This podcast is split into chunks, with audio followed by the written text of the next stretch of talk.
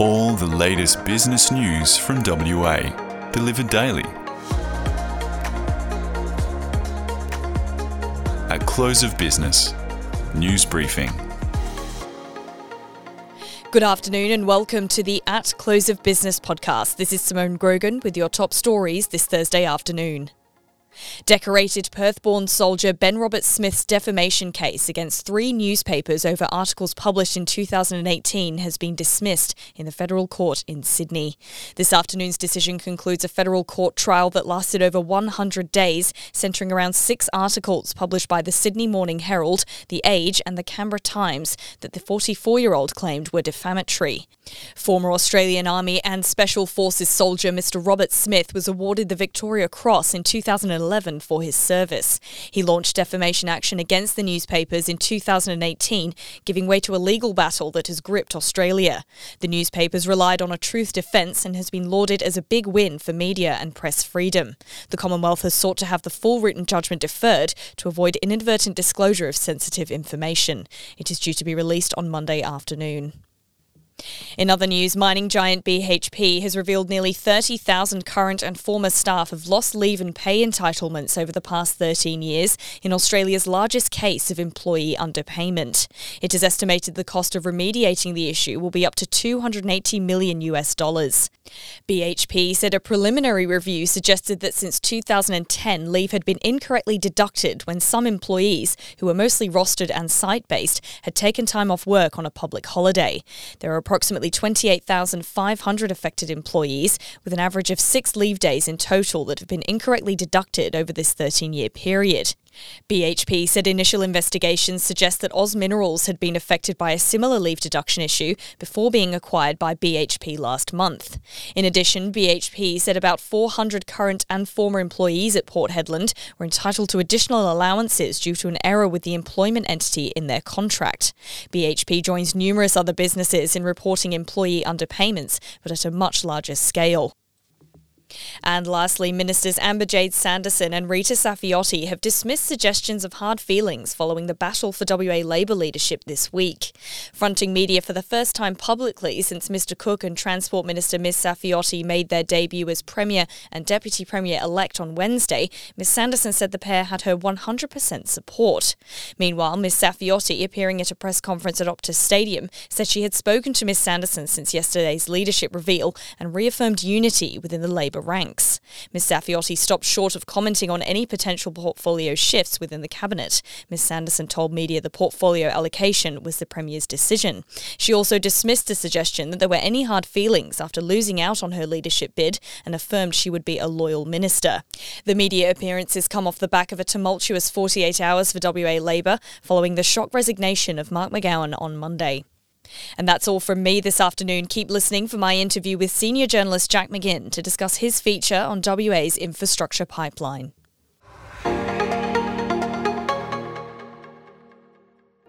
The business world is teeming with opportunities to succeed, and every day is a chance for the ambitious to learn, know, and grow. Over recent years, we have built the greatest business journalist team in WA delivering you the most trusted, comprehensive, intelligent, and up to date news across every sector, every platform, every day. No fluff, all informative stuff. At Business News, we believe progress boils down to one simple habit that is, what you subscribe to today shapes what you will become tomorrow. Subscribe to success. Subscribe to Business News. Visit businessnews.com.au forward slash subscribe for more information.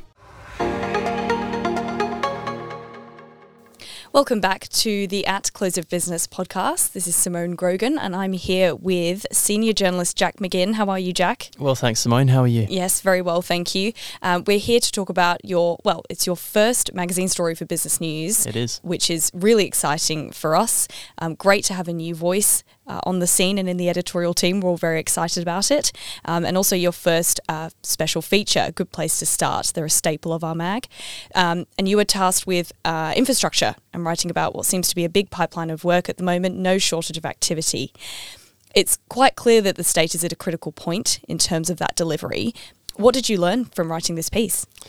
Thanks, Simone. And yeah, it's really good to be on the team here at Business News. Um, obviously, been doing the pod a little while, but yeah, first contribution for the mag, so very exciting to see it all come together in print as well.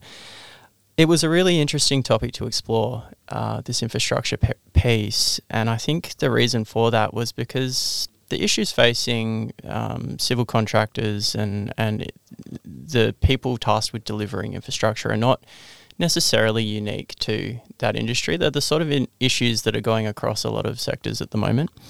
Anyway, the, the thought process around the piece all started when we sat in on the state budget. Uh, yourself, Mark Beyer, Nadia, and I uh, went in and, and sat down with those papers and had a look through. And I noticed uh, when we were doing that, that there was that record investment, 39 billion in uh, government infrastructure. Mm, casually dropped in there. Just casually, uh, 39 billion must be nice. But obviously, when you look a little deeper at those numbers, it's not necessarily that they're spending 39 billion in the coming financial year. That's that's forward estimates as well. Um, and as we know, the costs of project delivery can change. Mm. Um, but it's sort of guided my thinking around the feature, and, and a lot of the messaging from government recently has been about this being a year of delivery. So we had the COVID interrupted year, uh, then we had um, some delays, deliberate delays to Metronet projects that were put in place by the state government as a result of a very overheated construction market. And so you sort of got these projects that have floated around in the background, um, and we all know what they are.